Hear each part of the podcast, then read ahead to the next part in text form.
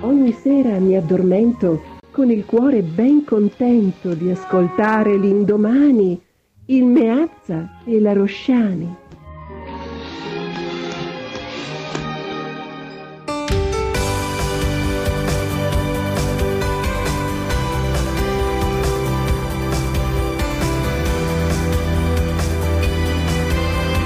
Due di denari, perché i nostri soldi sono una cosa seria.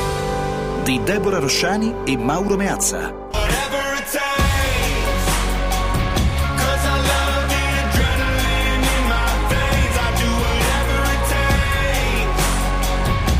Le battute si sono sprecate, ma io ne dico una che è quella che mi piace di più. Mario, uno di noi. Allora, la notizia, perché magari qualcuno non lo sa, Deborah, buongiorno. Buongiorno anche a te. Buongiorno ai nostri ascoltatori e alle nostre ascoltatrici. La notizia, se ve la siete perduta, è la seguente. Il Presidente del Consiglio, Mario Draghi, Sì. Alle Ah. prese con un incidente diplomatico nelle ultime ore mica da ridere. eh, vabbè, insomma... Chiudiamola sì. qua perché Eh, ne abbiamo parlato già tanto. Incidenti diplomatici in, in patria e, al- e fuori, perché anche con gli psicologi mi pare che ci siano stati così delle frizioni.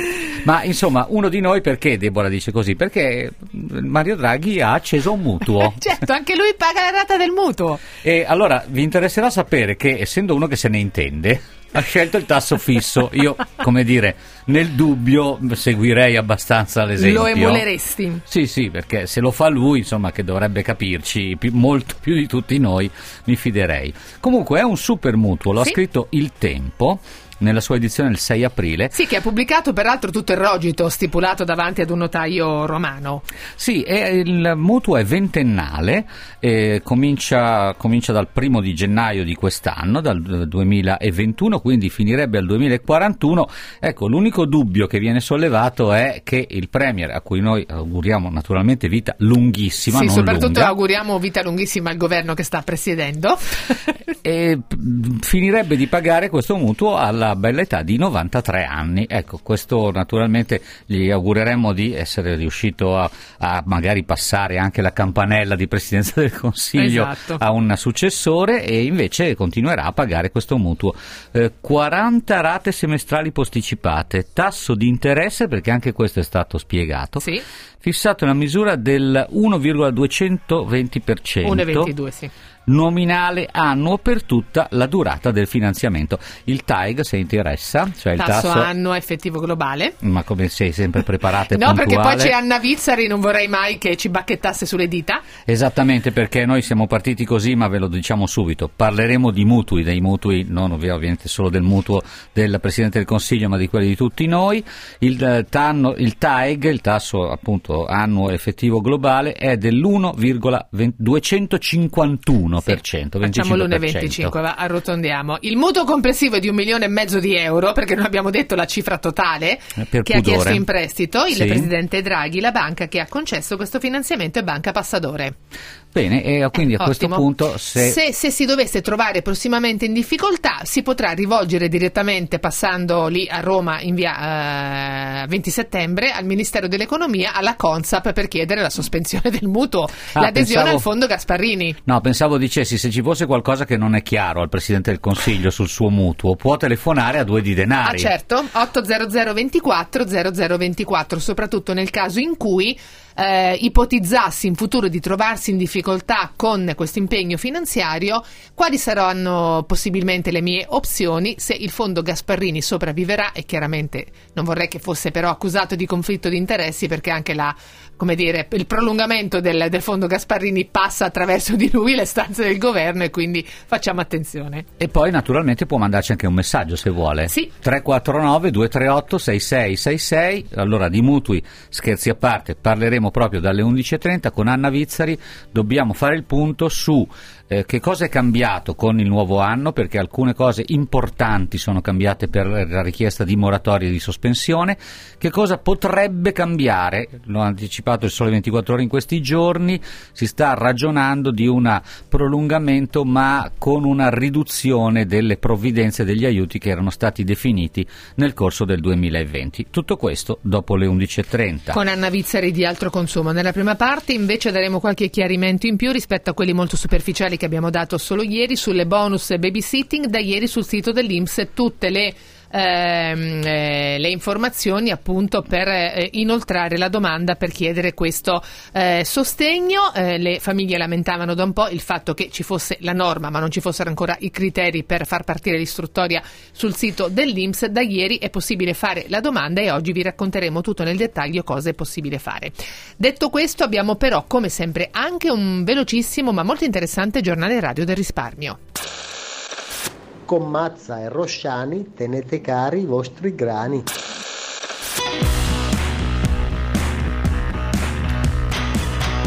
Primo giorno di pagamento per eh, i contributi a fondo perduto, in un giorno quasi 2 miliardi erogati, in un, prim- in un giorno 1,91 miliardi a 605 mila partite IVA. Sono quelle che hanno potuto giovarsi degli aiuti e che hanno presentato la domanda, diciamo meglio, la domanda è pervenuta alla mezzanotte del 5 aprile. Allora, queste sono già diventate, lo segnala l'Agenzia delle Entrate, delle erogazioni vere e proprie, uno per un totale di quasi 2 miliardi. Il 18% è stato alla Lombardia, mentre nel Lazio sono stati messi in pagamento 239 milioni, in Lombardia erano 357.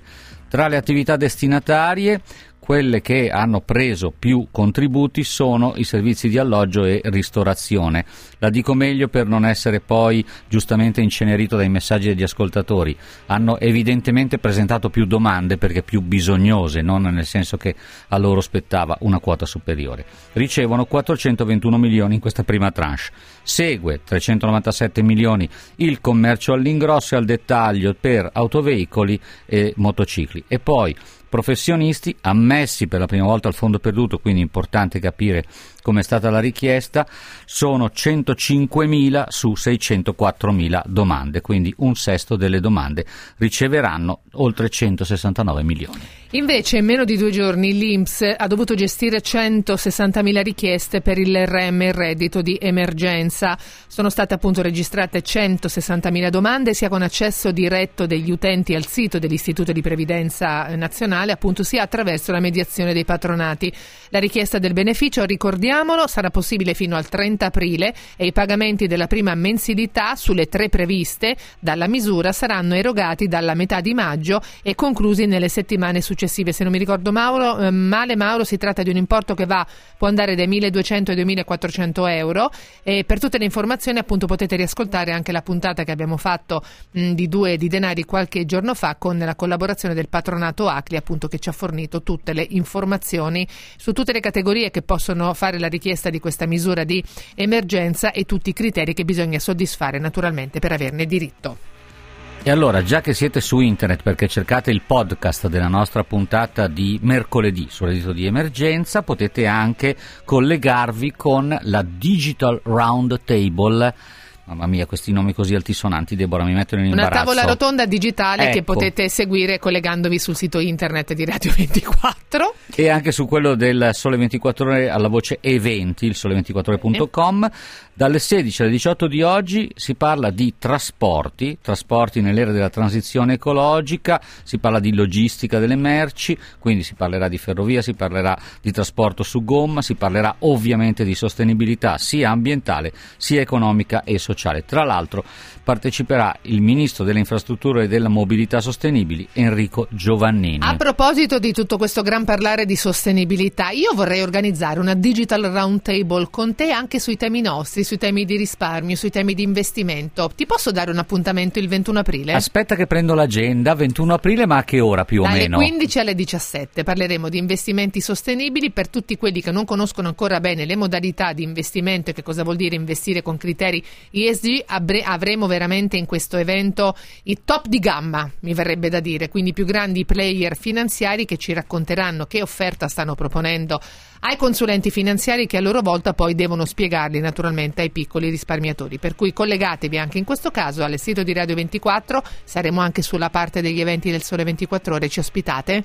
Ma come no? Eh. E nel sito di Radio 24 cercate le iniziative speciali perché così vi potete già iscrivere già da oggi, 21 aprile, ricordatevelo. Allora, ad oltre un anno dal lancio dell'offerta pubblica di acquisto e a otto mesi dalla fusione, scatta la definitiva migrazione di eh, Ubi Banca in Intesa San Paolo. Abbiamo già parlato di una prima parte di questa grandissima operazione lo scorso febbraio, quando una prima tranche di sportelli Ubi è diventata eh, Biperbanca. Nel corso delle fine settimana prendete nota per chi ancora non avesse ricevuto tutto il plico con tutte le informazioni e sta diventando da cliente Ubi, cliente Intesa San Paolo, si realizza il passaggio informatico dell'intera rete della ex popolare appunto nel gruppo Intesa.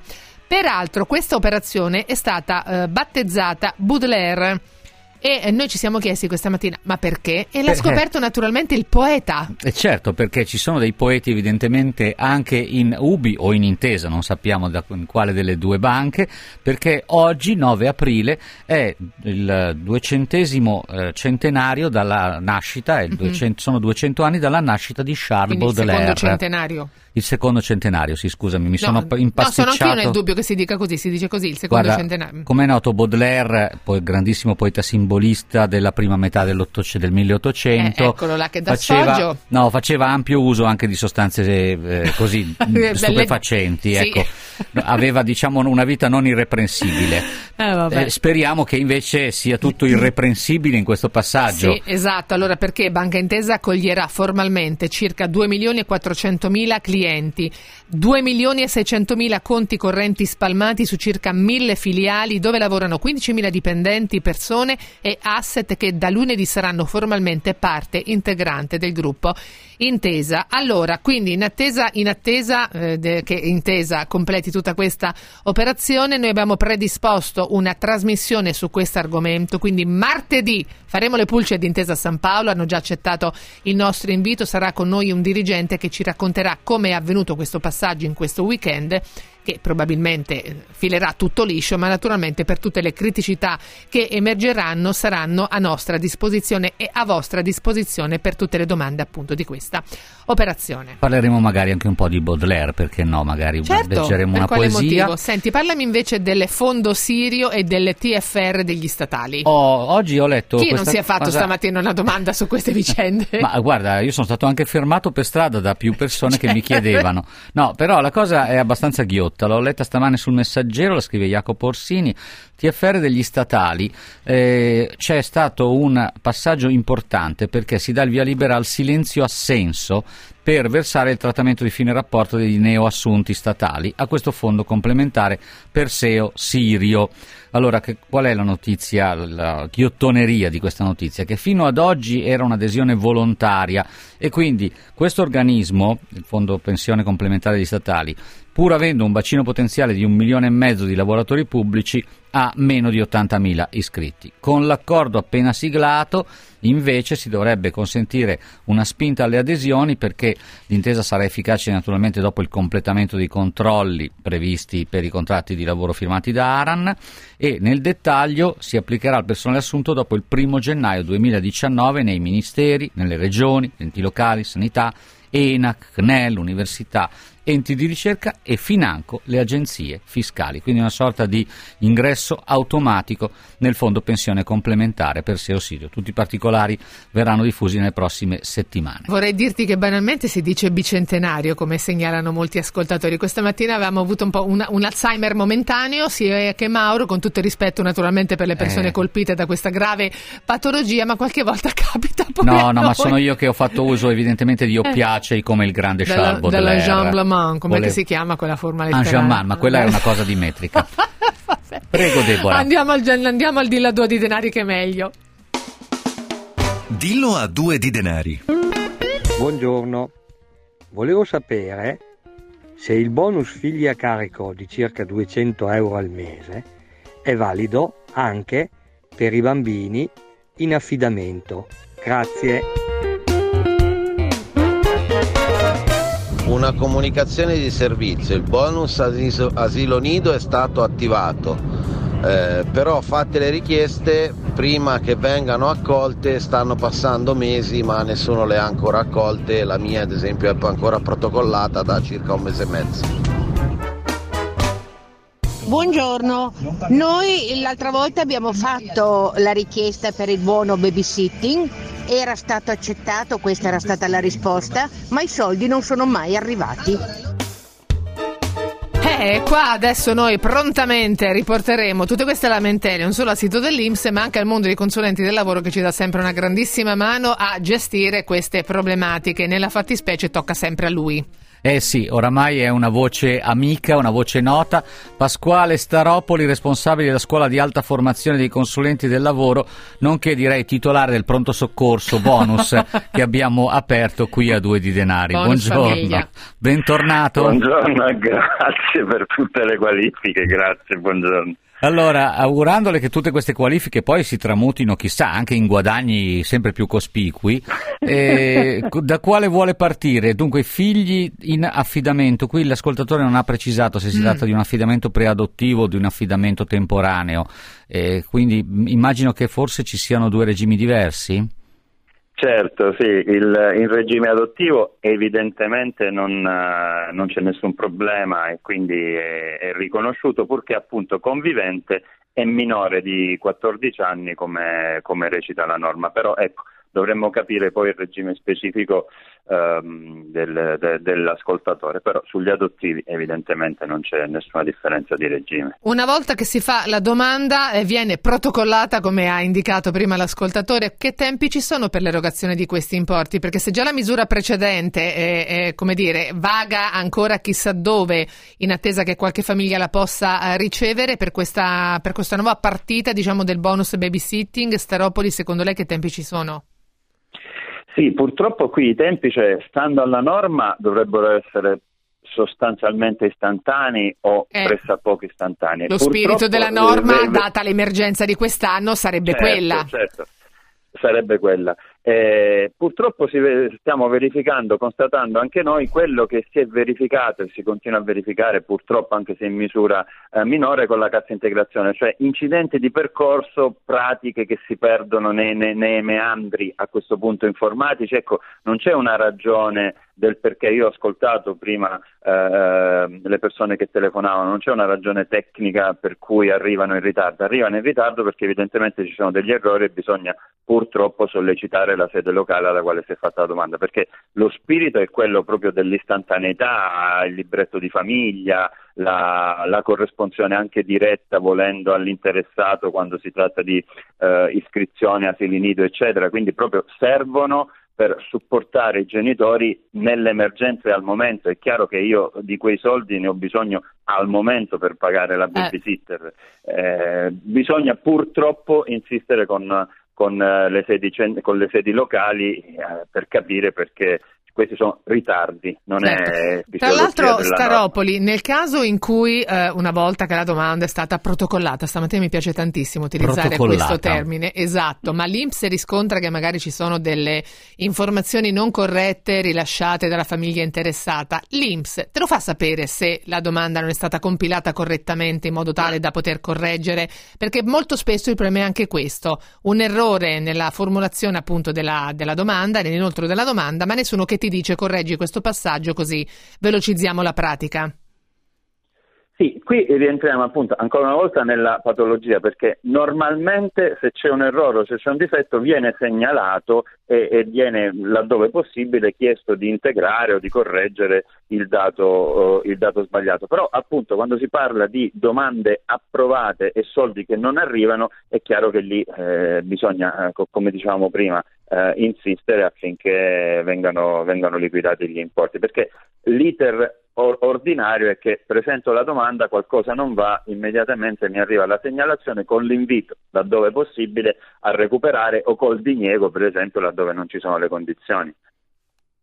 Però se invece la cosa si perde, come è capitato a questo ascoltatore, diciamo così, si perde è brutto, si smarrisce, si smarrisce, diventa complicato anche trovare un interlocutore in sede al- eh, nella sede INPS. Sì, purtroppo questo è tanto più complicato nelle sedi più, più grandi dei, dei- dei grossi centri, purtroppo questo, questo è vero, però non c'è alternativa. Ecco, Mm. l'interlocutore, l'ente erogatore, nello specifico esattamente l'ufficio che ha eh, competenza territoriale per elargire la misura. Purtroppo no- non ci sono alternative a questo. Lasciamo da parte tutte queste possibili criticità, andiamo al bonus babysitting di cui è possibile fare domanda da ieri. Allora, parametri, requisiti richiesti, chi può fare domanda, che cosa si ottiene in cambio, eh, Staropoli. Mm, allora, eh, possono fare domanda sostanzialmente tutti i lavoratori autonomi e poi i determinati, i, mm, eh, i lavoratori di deter- appartenenti a determinati comparti con un distinguo. Per esempio, i dipendenti del, la- del, mm, settore sanitario senza nessuna specificazione. Poi eh, la, la norma fa riferimento al comparto sicurezza, difesa e soccorso pubblico, però c'è un inciso impiegato per le esigenze connesse all'emergenza epidemiologica. Quindi se sono un lavoratore autonomo, se sono un lavoratore anche dipendente del comparto sanitario, eh, comunque eh, sussistendo altre- gli altri requisiti che adesso vedremo, mi tocca il bonus babysitting. Se appartengo al comparto sicurezza, difesa o soccorso, o soccorso pubblico, devo anche allegare eh, che sono effettivamente impegnato nelle operazioni connesse all'emergenza epidemiologica. Dopodiché il bonus babysitting cos'è? Il diritto a un importo per pagare la babysitter per figli conviventi che non abbiano più di, cioè che siano minori di 14 anni e l'importo massimo che è riconosciuto è di 100 euro eh, a settimana. Questo viene riconosciuto per il periodo in cui il figlio convivente si trovi in DAD, sia purtroppo sia stato purtroppo contagiato da Covid o comunque sia in quarantena eh, dichiarata con certificazione medica perché per esempio è a rischio di contagio perché è entrato in contatto con un soggetto che ha, ha avuto il Covid. Questo è possibile eh, richiederlo fino al 30 giugno eh, nei limiti evidentemente di quanto stanziato dal governo, sono circa 280 milioni di euro. Allora, un ascoltatore, eh, padre single ci precisa, fa l'autotrasportatore co- e ha due figlie. E dice, forse mh, si, si domanda se ha il diritto. E con Sì. questo apriamo tutto il, il grande capitolo delle compatibilità e incompatibilità. Si domanda se ha diritto a richiedere il bonus. Allora, il bonus è alternativo a qualsiasi altra eh, soluzione eh, che possa richiedere sia il genitore che richiede appunto il bonus, sia l'altro eh, genitore. Per esempio, se l'altro genitore è in smart working, evidentemente il bonus non spetta. All'ascoltatore autotrasportatore c'è il, il requisito fondamentale che i figli minori di 14 anni convivano con lui ufficialmente e allora può eh, può richiederlo eh, sempre che appunto il, eh, ci sia questa attestazione di convivenza. La tutela non può essere richiesta, il sostegno, se eh, da un genitore se l'altro lavora già in modalità agile. Anche questa è un'altra Sì, incompatibilità. Sì, sì, sì, sì. Sostanzialmente noi ritroviamo nella norma eh, che non, eh, non è fruibile in alternativa e c'è tutto un elenco e, e quindi tiriamo, tirando le somme, il bonus babysitting è esclusivo rispetto alle altre misure, tra le quali appunto la- il lavoro agile o anche la- l'assenza quando non è consentito il, il lavoro agile, non è possibile lavoro agile, il permesso non retribuito. In tutti questi casi il bonus babysitting non è concesso. Per chi fa domanda da ieri, la misura è retroattiva a Staropoli oppure l'erogazione dell'importo ehm, è previsto parte dal momento in cui si inoltra la domanda? Ma io, io- io- io ritengo che la- cioè, non possiamo parlare di retroattività perché la norma è in vigore eh, già dal- da quando appunto è entrata in vigore, scusate il bisticcio, che poi tecnicamente il software o il modello dell'Inps eh, sia disponibile da ieri non, non può rilevare sull'efficacia della norma, quindi ritengo che si possa pretendere sempre nei limiti dello stanziamento da quando sussiste, sussiste il diritto compatibilmente appunto con la vigenza della legge. Che è il 13 marzo del 21 di quest'anno? La- cioè Sì, la sì, pubblicazione sì, in Gazzetta sì, sì, Ufficiale. Sì, sì, sì, sì, sì, Insomma, sì. quasi un mese. Quello fa da termine. Bene, Eh, infatti, io direi che sono le infatti. 11.30, possiamo congedare Pasquale Staropoli, Sì, raccomandandogli, solo per oggi, però. raccomandandogli come al solito di non lasciare il paese, ma tanto dove vuole andare in questo periodo. Eh, io mi eclisserei per un attimo, se non ti Ah, piace, sì, sì. per- mi puoi lanciare? Hai ragione. Grazie, dottor Pasquale Staropoli, responsabile della scuola Grazie di alta voi. formazione dei consulenti del lavoro. E noi adesso, Deborah, cortesemente vorremmo ascoltare le borse. ho apprezzato particolarmente il sapiente uso dell'enjambement.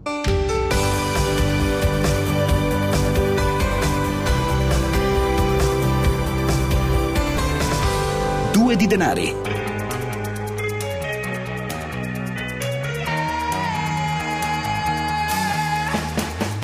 Ma il fondo per rimborsare gli utenti delle banche fallite, dalle Venete a quella Etruria, del Consap, che fine ha fatto?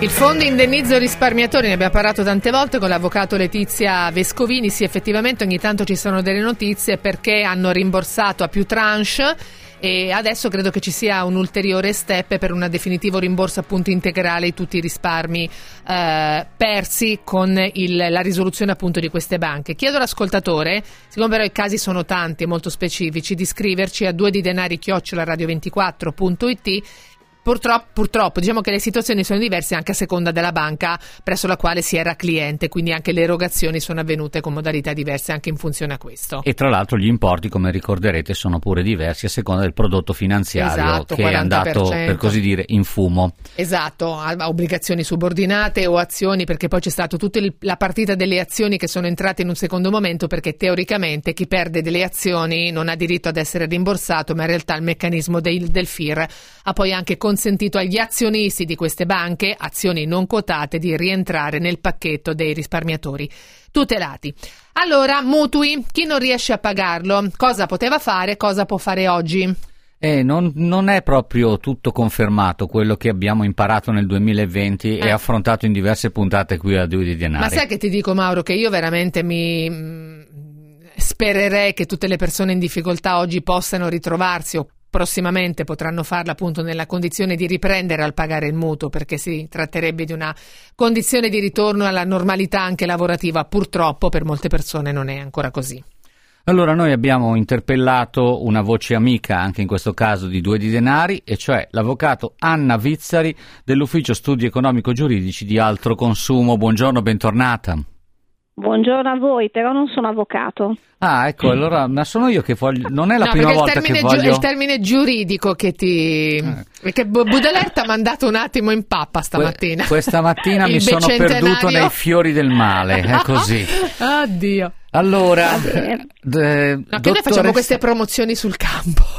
Sì, però... Esatto, infatti, va bene. sì. No, vabbè, perché sarebbe una professione regolamentata, insomma, vabbè, vabbè. Esatto, Per- infatti. Però, però, in ogni caso, eh, Anna Vizzari sa tutto di cosa si poteva fare prima e cosa non si può più fare adesso. Allora, se mh, ci può riepilogare che cosa è cambiato, cioè da quest'anno 2021 per la richiesta di sospensione del mutuo sono cambiate diverse cose. Quali? Sì, allora stiamo parlando innanzitutto di mutui per l'acquisto dell'abitazione principale e eh, diciamo che nel corso del 2020, quindi con lo scoppio della pandemia, eh, un fondo che comunque già esisteva da qualche tempo, che è il Consap appunto per la sospensione delle rate del mutuo, ha avuto de- eh, delle norme agevolative che sostanzialmente avevano esteso la possibilità di sospensione per eh, nuovi casi e anche con modalità anche più veloci insomma, di gestione Mhm. della procedura. Stiamo parlando di sospensione delle rate, ricordiamo per un massimo di 18 mesi e eh, stiamo parlando anche di un fondo statale che interviene anche poi a pagare eh, una parte degli interessi che sono sospesi, eh, il 50% degli interessi sospesi viene pagato dal fondo statale, quindi comunque è anche un'agevolazione dal punto di vista economico Eh, certo. anche quando si riprende a pagare le rate.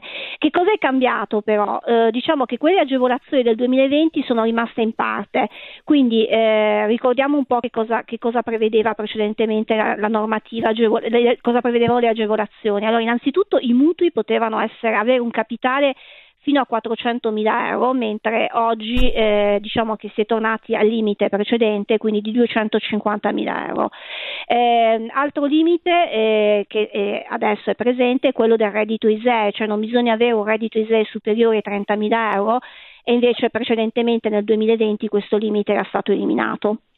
Altra cosa è stata eh, eliminata dalle diciamo, cause di eh, accesso alla sospensione eh, eh, una casistica che riguardava i lavoratori autonomi, i liberi professionisti, ma anche gli artigiani, le piccolissime imprese, per cui eh, questi soggetti potevano sospendere le rate del mutuo se dimostravano di aver avuto nel corso del 2020 una riduzione del 30 di almeno il 33% del loro fatturato rispetto all'ultimo trimestre del 2019.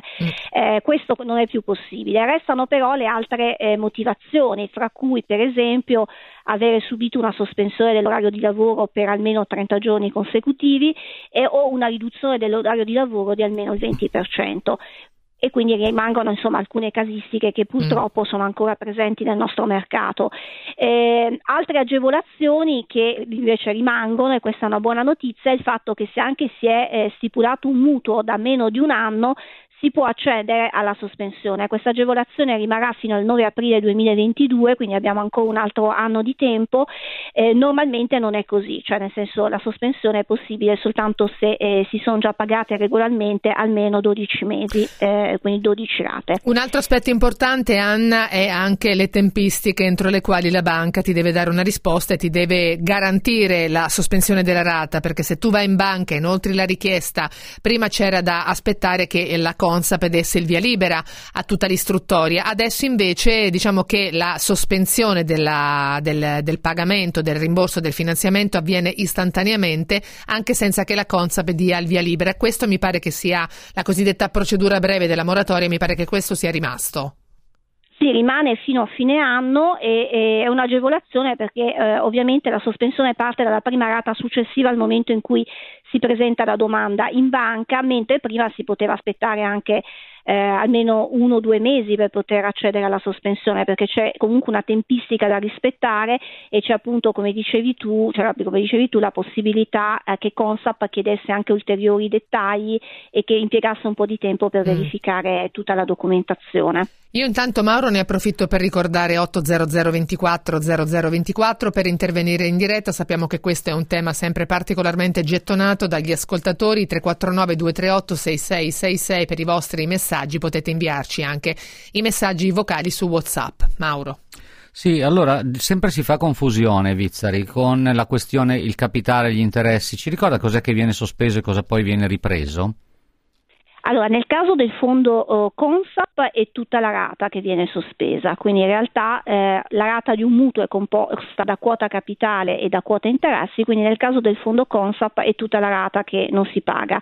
E certo questo può essere eh, a beneficio anche del cliente, nel senso che ha la possibilità per un massimo di 18 mesi di non pagare nulla. Poi è chiaro che quello che non si è pagato prima si dovrà pagare dopo, quindi eh, il mutuo ovviamente si allunga di una durata pari alla durata della sospensione e quindi quando si ricomincia a pagare eh, di nuovo, eh, il piano, si comincia il piano di ammortamento, si pagheranno le rate non pagate precedentemente, ma saranno un po' più basse. Questo perché? Perché come dicevo prima il fondo Consap, eh, per appunto la durata della sospensione, si accolla alla metà della quota interessi. Quindi il 50% della quota interessi della rata sarà pagata da Consap, quindi per un certo periodo di tempo il piano di ammortamento ricomincia con delle rate un po' più piccole Mm. e poi continuerà e sarà un po' più lungo ovviamente di quello iniziale. Ha fatto bene a specificare questo aspetto perché in realtà anche in passato, quando ho fatto trasmissione su questo argomento, molti ascoltatori lamentavano che invece alla ripresa del pagamento notavano che ehm, eh, la quota interessi appunto rispalmata di nuovo sul piano di ammortamento residuo rendeva la rata alla ripresa un po' più alta, quindi qualche anomalia ogni tanto si manifesta. Volevo solo poi precisare un altro aspetto, noi lo continuiamo a chiamare fondo Consap, Anna Vizzari evidentemente lo chiama così più frequentemente, noi forse lo abbiamo fatto conoscere di più ai nostri ascoltatori come fondo Gasparrini, dottoressa Vizzari. Certo, Mhm. sì. Perché a fondo Gasparini, è, il Gasparini in realtà è quello che ha istituito, diciamo così, con una, Esatto. una specifica legge questa- questo fondo. Ma era solamente Eh, per fare chiarezza per gli dobbiamo fondo- ascoltatori che sì. non è un'ulteriore moratoria, è sempre la stessa sostanzialmente. È sempre la stessa e poi peraltro eh, effettivamente il fondo, cioè Consap gestisce tanti fondi, quindi è bene sottolineare che stiamo parlando del fondo Gasparini, quello di sospensione del- delle rate del mutuo acquisto abitazione principale. Ricordiamo anche che ci sono sul mercato anche altre moratorie, ci sono state, nel senso che purtroppo per esempio la moratoria ABI è finita il 31 marzo e in quel caso diciamo che tutto quello che ho detto anche prima sulla riduzione della quota interessi e la ripresa del piano di ammortamento non è vero perché in quel caso Ovviamente quando si riprende quello che non si è pagato prima deve essere, come si diceva, spalmato sulle Mm. rate successive, quindi effettivamente in quel caso ci potrebbe essere poi ehm, il pagamento di qualcosa in più. Ecco. Il, il criterio che eh, comunque è alla base di tutto è che non è che non si paga più eh, il periodo di sospensione, quel periodo rimane e, su e- e poi deve essere pagato dopo, è chiaro. Cioè diciamo che il beneficio è quello di eh, per un certo periodo di tempo, quando si hanno delle riduzioni delle entrate per eh, diverse motivazioni, per esempio la perdita del lavoro, si abbia la possibilità momentaneamente di non pagare la rata o magari soltanto la quota capitale come permetteva la, la moratoria ABI. Allora, noi abbiamo scritto sul Sole 24 Ore, e lo riassumo rapidamente, che è in vista nel nuovo decreto che dovrebbe essere varato entro il mese di aprile anche una mh, revisione degli strumenti di liquidità per le imprese, quindi prorogare, ma stiamo parlando delle imprese in questo caso, fino a fine anno la moratoria solo sulla quota capitale della rata del mutuo o del leasing aziendale, quindi non l'intero importo, ma invece solo una parte di esso. Però non vorrei fare confusione, questo è solo una idea al momento, una proposta, vedremo se poi prenderà corpo nel decreto, nel nuovo decreto sostegni che dovrebbe, ripeto, essere varato nelle prossime settimane, nelle prossime due o tre settimane. Eh, Deborah, anche se siamo leggermente in anticipo, però mh, a 30 secondi dal traffico forse ci Eh. possiamo già fermare. Ma sì, dai. E Andiamolo con un po' di subito. anticipo oggi, così sparigliamo le carte. 80024 0024 per intervenire in diretta, messaggi al 349 238 6666, parliamo di sospensione del mutuo e continueremo a farlo dopo il traffico.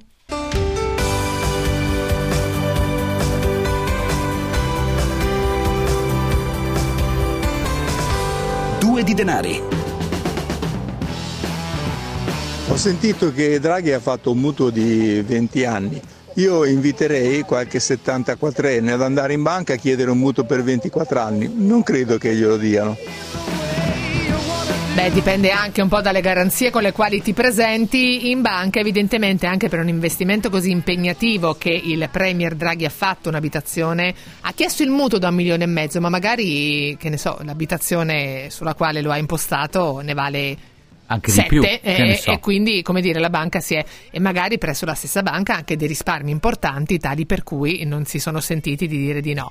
Potremmo parlare per ore di questo tema, io ritornerei sulle moratorie per i mutui perché non abbiamo ricordato, Anna, che eh, per chi ha bisogno di mh, chiedere la sospensione del finanziamento appunto per l'acquisto della prima casa ha potuto fino ad ora utilizzare in realtà due strade. Da una parte l'adesione appunto al fondo Gasparrini gestito da Consap e dall'altra parte quindi tutta un'iniziativa impostata dal Ministero dell'Economia. Dall'altra parte avevamo anche il protocollo ABI con le associazioni dei consumatori che però mi pare sia sul viale del tramonto Eh sì, purtroppo, come dicevo prima, eh, in realtà le, le richieste potevano essere presentate entro il 31 marzo 2021, quindi siamo già oltre il termine.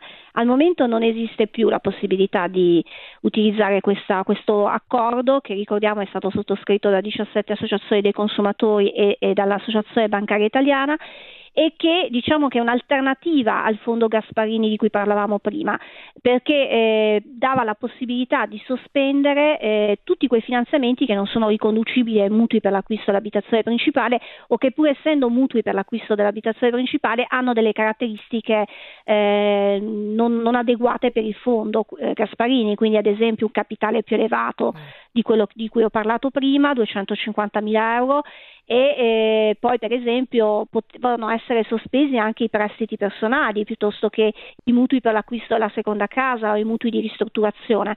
Eh, quindi è sicuramente una procedura mh, interessante che è stata utile.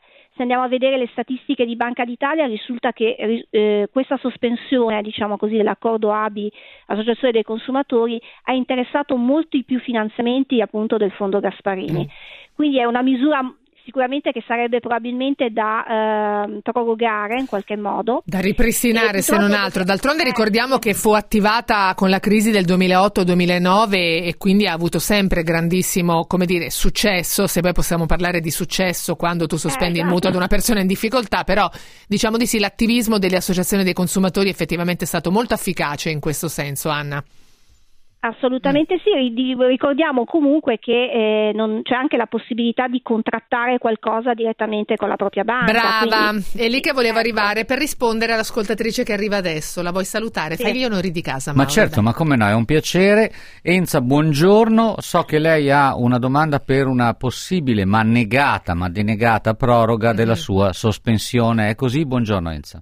Buongiorno a voi. Sì, eh, in teoria io ho usufruito anno di sospensione mutuo perché appartengo a una categoria del turismo, quindi il mio lavoro è totalmente fermo, zero e tuttora è così, solamente che ora la mia banca ha risposto, mi dispiace ma a giugno, perché io ho la semestralità. Certo. eh, Ma lei Enza l'ha chiesto per l'attività o per l'abitazione, per la prima casa? La È la sospensione? mia prima casa, Ah, è la ecco. mia prima casa e comunque io sono anche socio di una, socie- di una cooperativa, quindi in entrambi i casi rientravo in questa moratoria.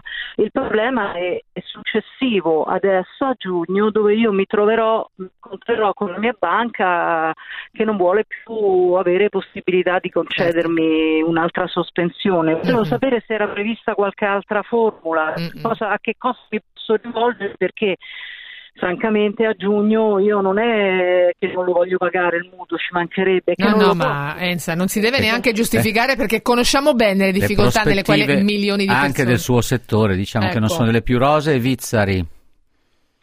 Eh, allora, bisognerebbe capire se stiamo parlando del fondo Gasparini o comunque della sospensione non so, aziendale eh. proposta dalla Diciamo, banca. sì. Eh, allora, diciamo che il fondo Gasparini prevede un limite massimo di sospensione di 18 mesi. Quindi Lei dice siamo che ha già oltre- usufruito di un anno e quindi evidentemente era l'altro protocollo. Era l'altro protocollo Ehm, e quindi a questo punto allora diciamo che si può comunque accedere al fondo Gasparini perché eh, nei limiti dei 18 mesi anche se si sono avute delle sospensioni per 12 mesi si può fare un'ulteriore richiesta quindi chiedere attraverso il fondo statale la sospensione di ulteriori 6, mesi per arrivare appunto al massimo previsto quindi le 18 rate quindi questa è sicuramente una possibilità che mi sento di consigliare poi ehm, diciamo che la stessa banca che obbliga il cliente a rientrare in una situazione di difficoltà, diciamo che non fa neanche i suoi interessi, perché ehm, in questo caso che cosa potrebbe fare? Eh, dovrebbe sostanzialmente avviare delle procedure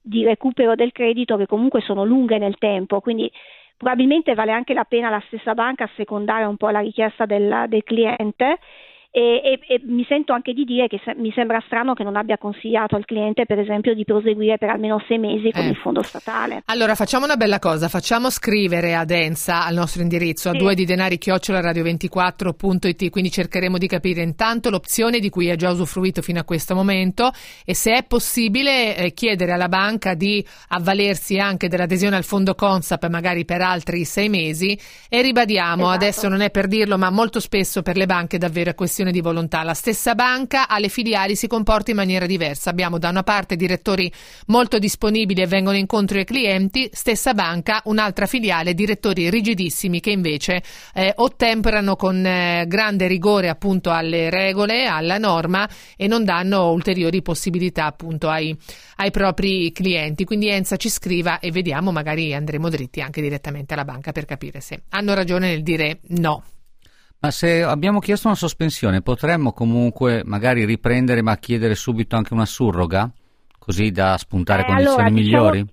Eh, allora sì, allora non c'è tecnicamente nessun limite a questo, cioè nel senso si può fare, però è chiaro che eh, ci deve- si deve trovare una banca disponibile ad accettare la surroga, quindi è chiaro che aver fatto una sospensione eh, implica che il cliente si è trovato per un certo periodo di tempo in difficoltà, quindi la nuova banca verificherà l'affidabilità finanziaria dell'operazione.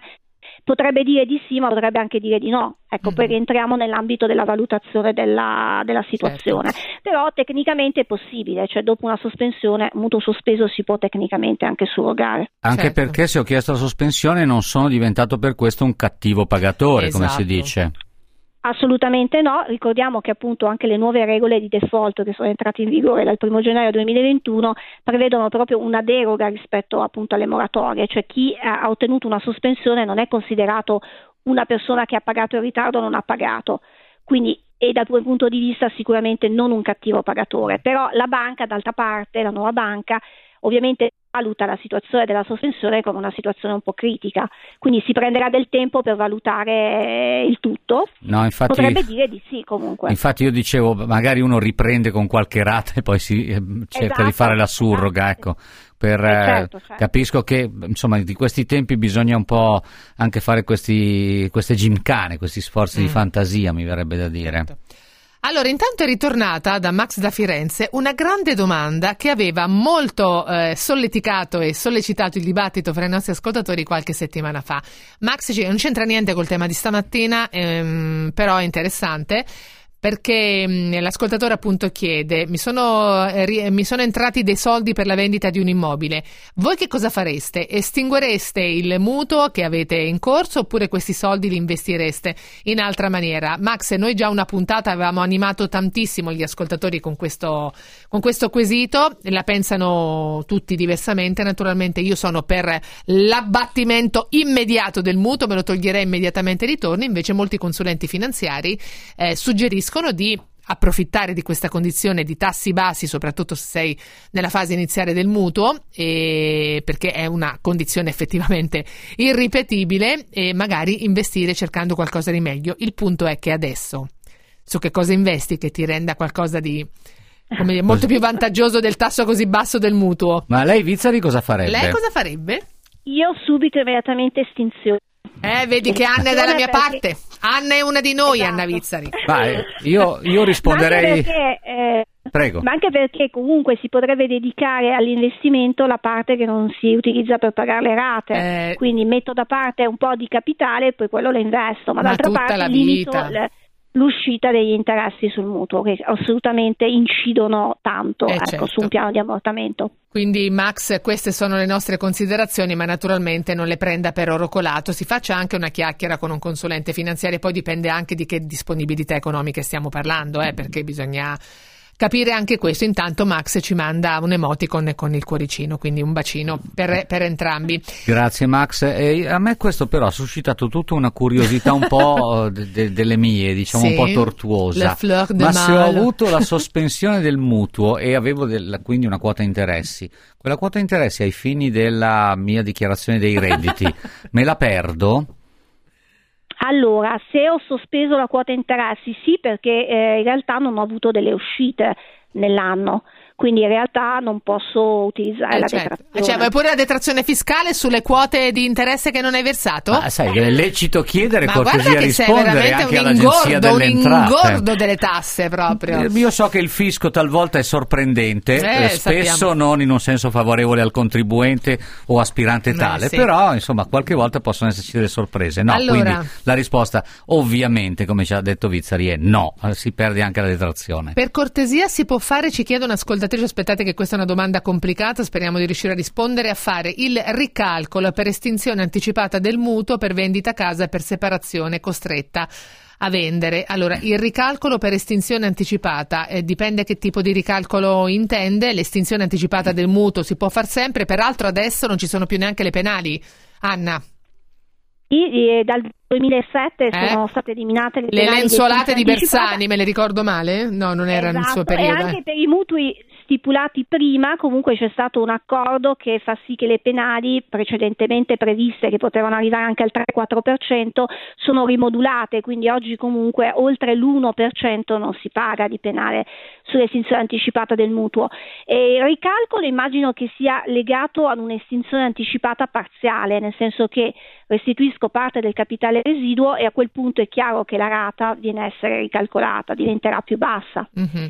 Quindi Ah, sì, è possibile, si può Infa- estinguere anche parzialmente il No, mutuo. esatto, infatti con diciamo delle procedure più semplici rispetto al passato quando le banche un po' ostacolavano anche questa richiesta eh, Sì. sostenendo che ci mh, voleva l'ulteriore passaggio dal notaio eh, Sì, le- la- sostenevano la- che ci fossero delle complicazioni eh, amministrative si molto può articolate. No, devo dirti che anche io ho fatto la richiesta qualche mese fa alla mia banca, ma se io volessi fare un abbattimento parziale del mutuo residuo, cosa deve fare? Signora, guardi, vada in filiale, fa in un attimo, però deve andare fisicamente in filiale. Ecco, questa risposta nei mesi passati mi ha suscitato qualche per- perplessità, però prenda appuntamento e vada lì a Sì, firmare anche due perché non è carte. che le filiali in questi mesi sono state No, così però non hanno, non hanno sostenuto nessuna scusa di ci vuole un ulteriore passaggio dal notaio e quant'altro. Posso concludere con questo messaggio un po' Una amaro poesia? di Bianca Certo, Torino? È un perché? po' amaro come una poesia di Baudelaire. Cosa, cosa è successo? Dieci anni Bianca? fa ho fatto proprio così, ho tenuto il mutuo e ho investito in Parmalat. No. Oltre al danno anche le beffe. Ah, ecco, qui non c'è Anna Vizzari che tenga per risolvere queste problematiche del passato. Anna, Grazie. grazie per essere stata con noi, a presto.